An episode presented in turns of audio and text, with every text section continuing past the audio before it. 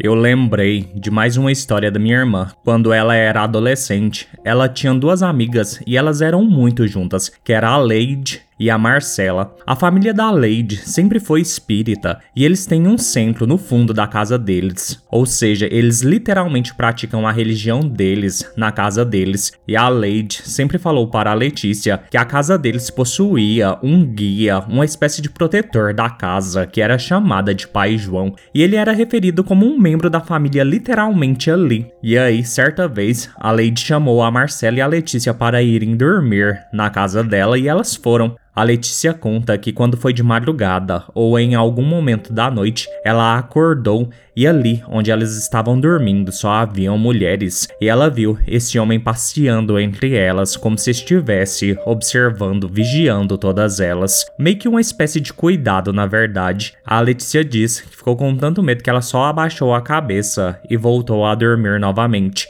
Ela ficou com medo devido a gente ter uma criação evangélica, mas nada contra a religião de ninguém ou recriminando, mas por conta do de como a gente foi criado, na verdade. E aí ela disse que no outro dia ela comentou com a Leite que ela tinha visto esse homem andando entre elas, e a Lady confirmou que era realmente o pai João que estava ali, olhando para elas. Na semana passada também aconteceu um evento estranho com minha irmã aqui em casa, e ela me mandou um áudio super espontâneo eu vou colocar aqui o áudio dela contando o que aconteceu.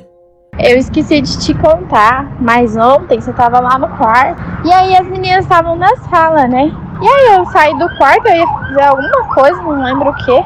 Acho que eu ia. Não sei, não lembro o que eu ia fazer. E aí eu vi um, uma sombra branca, assim, tipo um vulto mesmo, a imagem uma pessoa, assim, mexendo no armário.